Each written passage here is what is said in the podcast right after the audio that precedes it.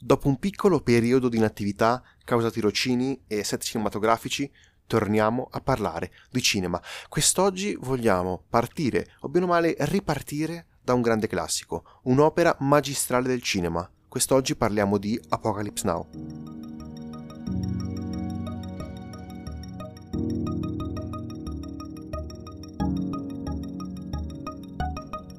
Coppola ne abbiamo già parlato, ne abbiamo sempre parlato lungo tutti i nostri episodi e è una figura fondamentale della nuova Hollywood, uno dei più importanti registi della storia e regala alla storia uno dei migliori film che si possano mai aver visto in una sala cinematografica e non potevamo non dedicargli almeno una puntata. Parliamo di Apocalypse Now, trama in breve.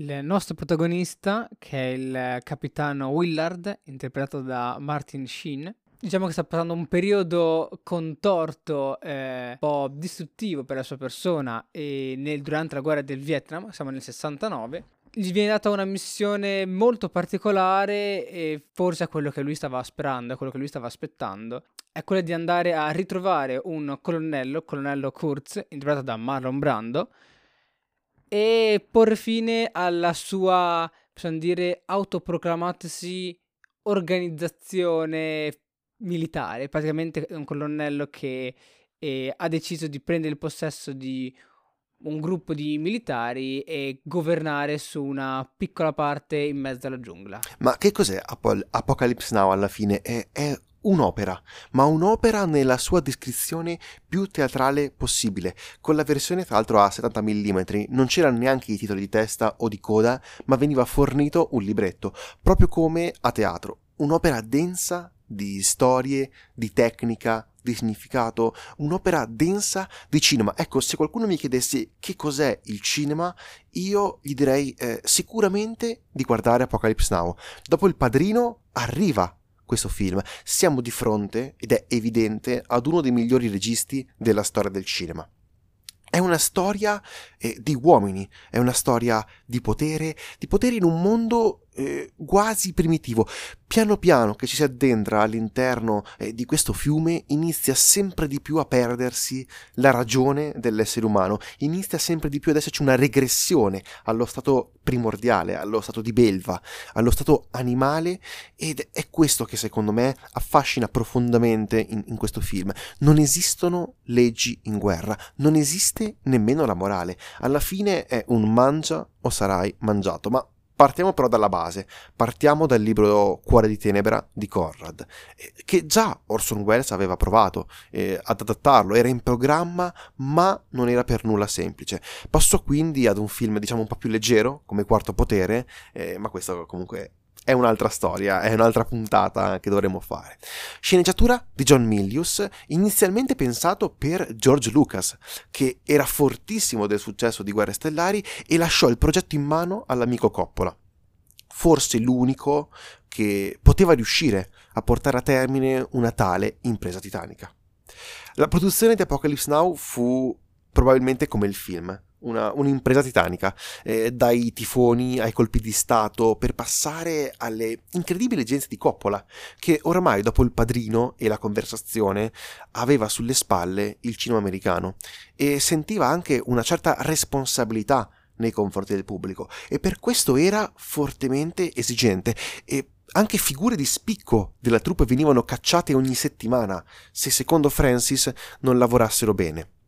In particolare truppa americana.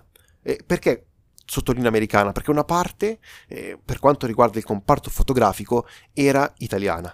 Non bisogna infatti, secondo me, dimenticare come questo film abbia dietro la mano e l'occhio di Vittorio Storaro, come direttore della fotografia. Lo stesso Coppola ipotecò la propria casa per far fronte alle spese ingenti che aumentarono di giorno in giorno, portando anche lui alla fine sull'orlo della follia, un po' come, come il generale Kurtz. E quindi è molto è molto interessante e molto affascinante questo film e mi ha sempre colpito. Non basta una visione per comprenderlo appieno, non ne bastano due. È un film che vorrei rivedere eh, all'infinito e credo che lo farò costantemente lungo, lungo la vita. Sì, è un film che sarebbe da rivedere in continuazione e ci troviamo davanti a varie, varie versioni del film, quella che è originale, quella che uscì nel 79, che dura 153 minuti, e successivamente, vent'anni dopo, è uscita quella da 202 minuti, quella dove ci sono molte scene che sono state tagliate, e infine non troppo tempo fa, quella Final Cut di 130, 183 minuti che a detta di Francis Ford Coppola è diciamo, il risultato migliore a cui è arrivato, contando che effettivamente lui ha passato sia per girarlo sia in post-produzione una personale guerra del Vietnam per realizzare questo film. E tra l'altro mi sembra che quell'edizione sia stata presentata al, a Bologna nel, nelle serate dedicate al cinema ritrovato in questa bellissima piazza con oltre 15.000 persone a, a vedere questo, questo film per fare capire come, ok, è un film che oramai ha sugli anni quasi 40-50 anni, ma è incredibilmente attuale. Un grande merito, oltre alle tematiche, secondo me bisogna farlo sia al regista sia al direttore della fotografia che diciamo sottolineeremo un pochino di più durante questo episodio proprio perché è italiano, proprio perché è uno dei grandi maestri della fotografia mondiale, eh, ovvero Vittorio Storaro. Ma torniamo un attimino su quello che rappresenta questo, questo, film. È un film sulla guerra, certamente, ma lo è ancora di più, secondo me, sulla condizione umana, sugli effetti che ha la guerra sulle persone. E Willard, infatti, come dicevi, come dicevi nella trama, è, all'inizio è a pezzi per via della guerra e forse cerca qualcosa per tornare, un motivo uno strano motivo perché la guerra probabilmente non lo ha mai abbandonato e all'inizio si a pezzi, ma man mano che si avvierà verso le oscure giungle vietnamite, il senso del viaggio stesso e del conflitto diventerà alla fine sempre eh, più flebile. È un viaggio verso la follia, una follia personale, una follia di una nazione, perché non dimentichiamoci, Coppola non lascia nulla al caso e in questo film viviseziona l'intera società americana, viviseziona eh, i fallimenti degli Stati Uniti e la loro ideologia imperialista, la società capitalista, nulla è lasciato al caso in, in questa opera.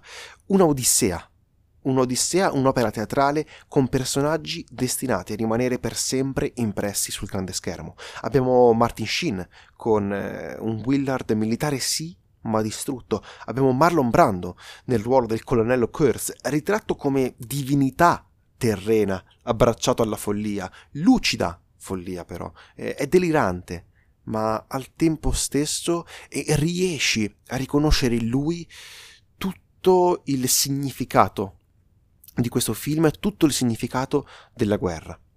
Ci sono anche personaggi che sì, sono minori, ma sono oramai rimasti nell'immaginario collettivo. Per esempio Kilgore e la sua passione per il Napal.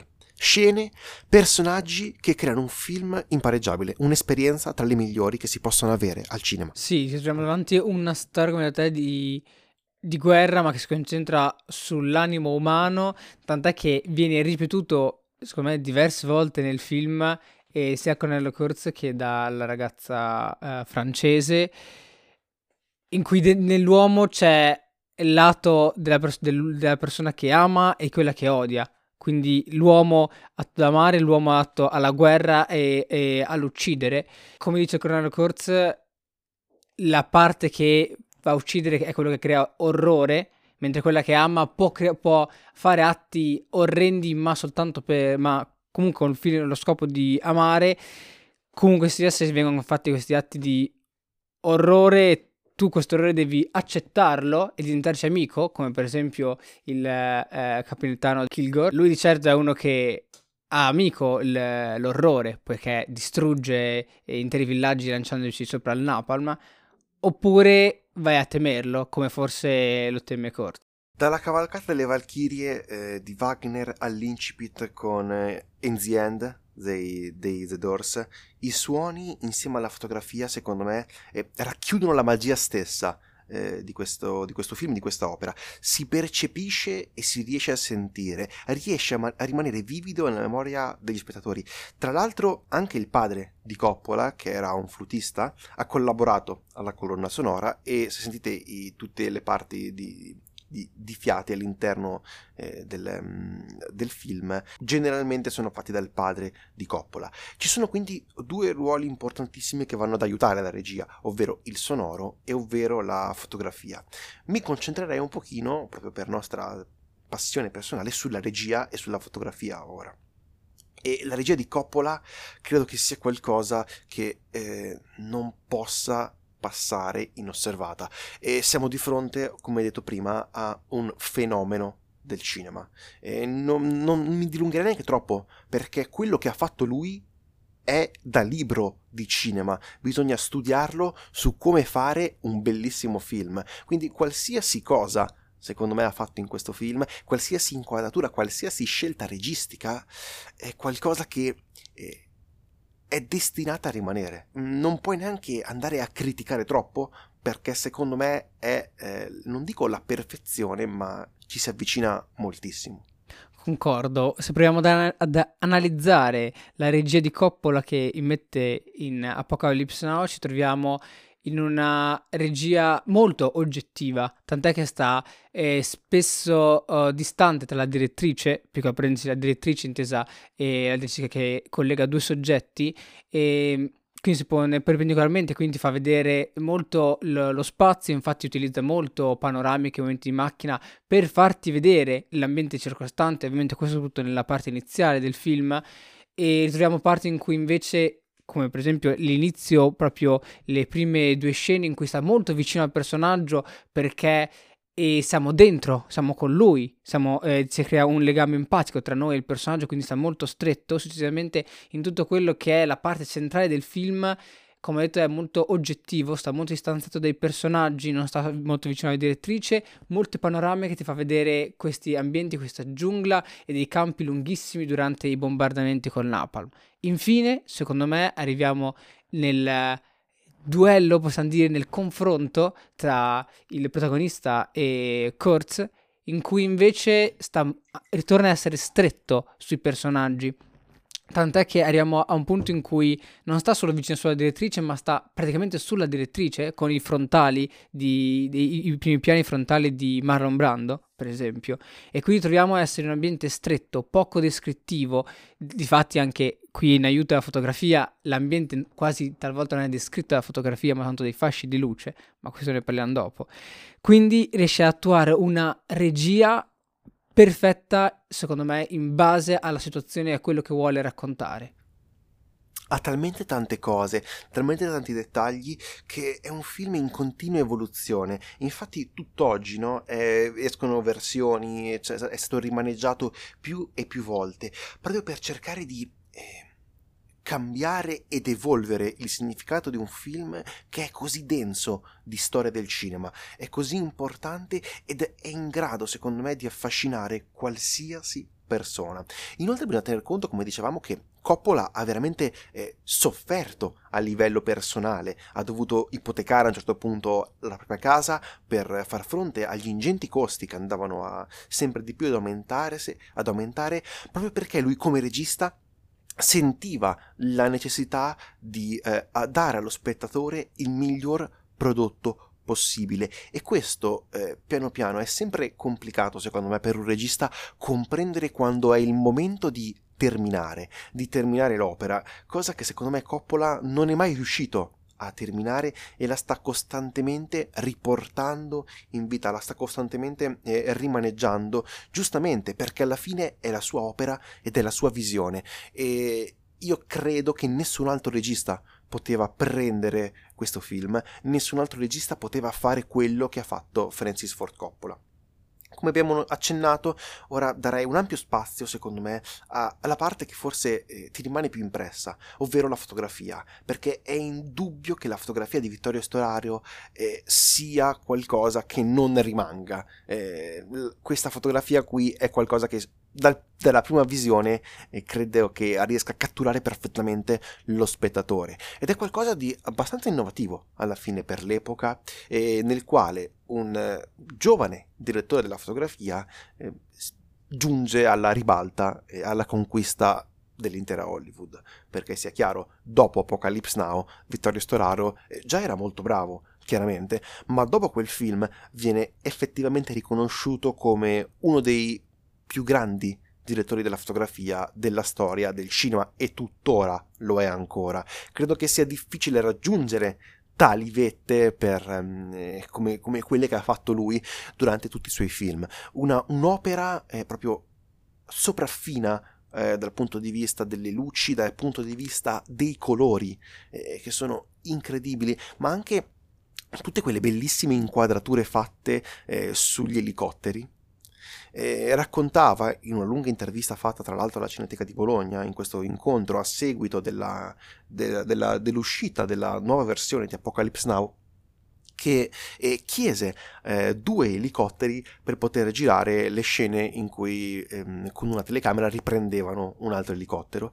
E continuava a chiamare ed a far avvicinare l'altro elicotterista fino a quando, a terminate le riprese, non eh, è arrivato l'altro elicotterista a dirgli eh, sei un folle perché eravamo a 10 cm dalle eliche e stavamo per ammazzarci tutti. Questo ti può far comprendere, secondo me, quanto fossero ossessionati dalla perfezione dell'immagine. Eh, tu cosa ne pensi della fotografia? Beh, io sono praticamente senza parole quando devo commentare, parlare di una fotografia secondo me fatta benissimo e la cosa che ti rimane più impressa a per mio sono tutta la parte finale, sempre con il colonnello Kurtz, in cui troviamo dei fasci di luce, pochissima luce e che va a prendere delle parti di viso, parti di volto, parti di corpo, di colonne e fasci di luce che vengono dall'esterno. Quindi, secondo me, infatti questo era qualcosa di per ora non era mai stato visto, era qualcosa di molto innovativo. Siete molto vicini, per esempio, col padrino, in cui si trovano, in cui c'era preoccupazione poiché c'era molto contatto, cioè c'erano le parti in luce erano visibili, mentre le parti in ombra erano completamente nere e quella lì aveva dato molto preoccupazione alla produzione e soprattutto anche averlo fatto nuovamente in un in un film, quindi eh, Coppola ha richiesto anche in un film produttivamente così impegnativo, poiché è stata un'odissea produttivamente Apocalypse Now e non penso potrà mai essere fatto qualcosa del genere.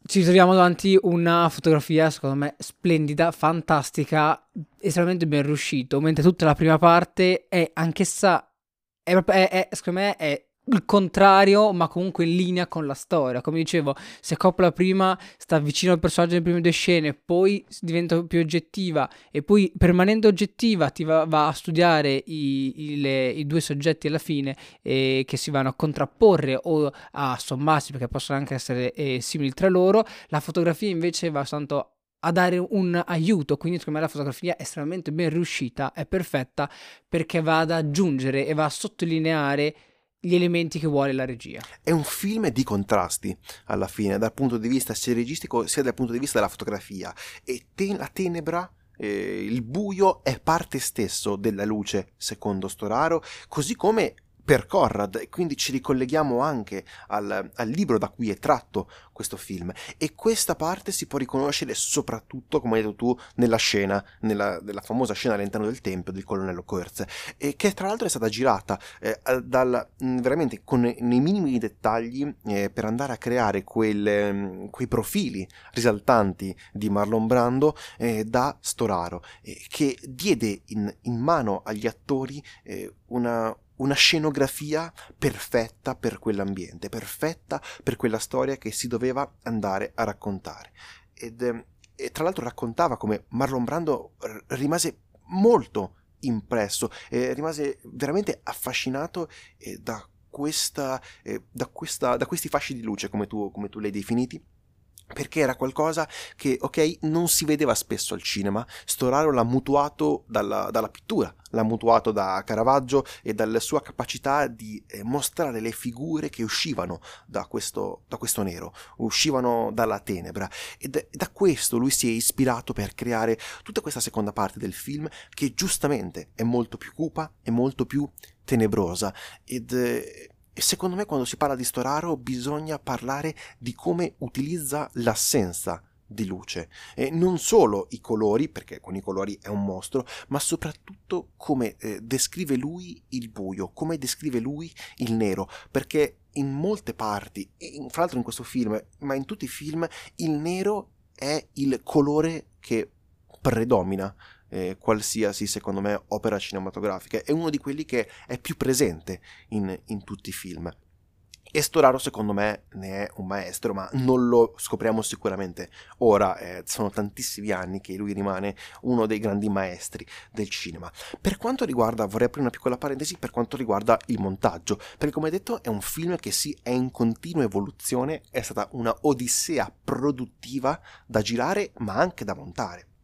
Inizialmente vi erano quasi 5 o 6 montatori perché giustamente eh, avevano talmente tanto materiale, talmente tanto girato che eh, una o due persone ci avrebbero impiegato veramente anni per poter andare a produrre un'opera finale. Se non fosse che eh, Coppola e Storario si accorsero che queste cinque persone eh, avevano tra loro eh, stili differenti, seppur in dei piccoli dettagli che andavano a cambiare, questi stili differenti poi insieme non riuscivano a dare quella fluidità necessaria che questo film necessita, perché pensiamoci bene, è un film comunque molto molto lungo e se inizia a diventare, se manca quel, quel piccolissimo dettaglio quel taglio sbagliato è un film che perde inevitabilmente l'attenzione dello spettatore, cosa che per Coppola era assolutamente impensabile. E quindi, eh, affidandosi semplicemente a uno o due montatori, mi sembra Munch e Marx, decisero di rimontare da capo l'intero film.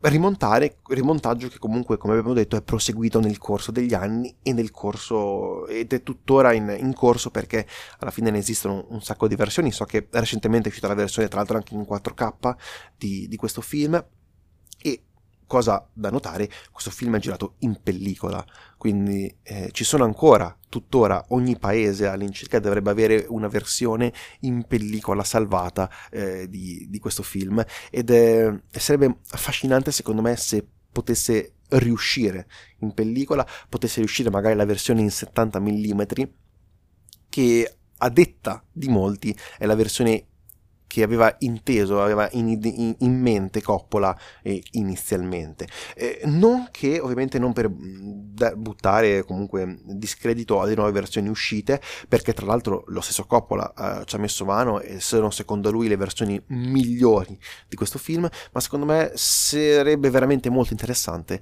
eh, riguardare questo film su un grande schermo. Ed è un peccato che non venga più eh, mostrato. Eh, secondo me, come eh, tutti i film di Kubrick, come 2001, 2001 Odissea nello spazio, sono quei film che non possono essere visti su un televisore, devono essere visti vivendo l'esperienza cinematografica in sala, proprio perché eh, sono la rappresentazione stessa del cinema ci rimane da parlare di qualcosa di difficilissimo di cui parlare, che sono gli attori. Troviamo ovviamente gli attori bravissimi delle leghe, appunto Marlon Brandon e Martin Sheen, che sono stati, fenomena- stati fenomenali. Infatti, personalmente, tutti si ricordano uh, il volto gigante di Marlon Brando alla fine del che film. Tra l'altro lui appare in pochissime scene. Cioè, è sì, uno gli ultimi dei... 40 minuti, mezz'ora è uno dei, mm, uno dei, personaggi più iconici della storia del cinema, perché questo ruolo lo ha comunque consacrato, era già molto famoso, ma questo ruolo sicuramente lo consacra ad essere un, un mostro del cinema, eppure è uno dei ruoli che in cui, uno dei film in cui meno appare alla fine. È stato pagato un sacco, tra l'altro è storia nota che si presentò sul set completamente fuori forma e costrinse Francis Ford Coppola ad andare con lui per settimane a spiegargli quello che era il film. Però vorrei aprire una parentesi per Martin Sheen. Martin Sheen che qui veramente ha dimostrato di essere eh, uno, un attore incredibile che probabilmente non è mai riuscito a riottenere quel successo che ha avuto nel, nel ruolo, nel protagonista di Apocalypse Now ed eh, è incredibile come probabilmente sia stato lo stesso regista, un, un'ottima direzione degli attori a poter tirar fuori il meglio poter tirare fuori queste figure che sono destinate a rimanere sul grande schermo, sono destinate a rimanere nella storia del cinema. Ed è molto importante quindi eh, sottolineare come Francis Ford Coppola sia un mostro, un mostro proprio a livello di, di di regia. A regia a tutto tondo, non intendo solo dal punto di vista delle inquadrature, ma anche inteso come gestione degli attori, come capacità di eh, gestire le varie maestranze che si trovano all'interno di un set cinematografico. E questo film, se potete approfondite, approfondite come è stato fatto, approfondite i dietro le quinte perché sono veramente interessanti e sono alla fine del, dei veri e propri trattati su come si deve organizzare e produrre un film. Tra l'altro il finale eh, era un altro, avevano pensato di girare la distruzione del Tempio di Kurtz, anzi l'avevano girata. Ma Coppola comprese sacrificando una scena difficilissima a livello produttivo, una scena che, avevano, che era costata tempo e fatica e moltissimi soldi, che non era quello il giusto finale del film, che poi tra l'altro inserirono queste scene nei titoli di coda della versione 35 mm e nella Redux poi hanno, hanno tolto. È un'opera incredibile, è un'opera piena di simboli. Abbiamo, come detto, tutto il fiume, il percorso, la barca stessa. La barca stessa è la sicurezza e la vita e per questo alla fine Lens non vuole scendere. La barca è una macchina del tempo, lungo il fiume scopriamo la natura dell'uomo. Ecco, secondo me questo film non è, come detto, un film sulla guerra, ma è un film sulla natura dell'essere umano. È un film che eh, prende sì la guerra come spunto per espanderlo a qualcosa di più grande, per espanderlo alla ricerca delle civiltà, per espanderlo a cercare di comprendere chi siamo e chi sono gli Stati Uniti, chi sono le persone e come ci si comporta in queste condizioni in cui non esiste più la legge e non esiste eh, nemmeno più la ragione. Per questo Apocalypse Now è un capolavoro immane della storia del cinema e per questo ci tenevamo a farvelo ehm, riscoprire o comunque parlarvene perché credo che sia anche difficile approcciarsi al cinema e non aver mai almeno sentito Apocalypse Now. Ecco, vedetelo, guardatelo, se l'avete visto riguardatelo perché è un film secondo me di cui non ci si stanca mai. Direi però che possiamo chiudere qui il nostro episodio di oggi.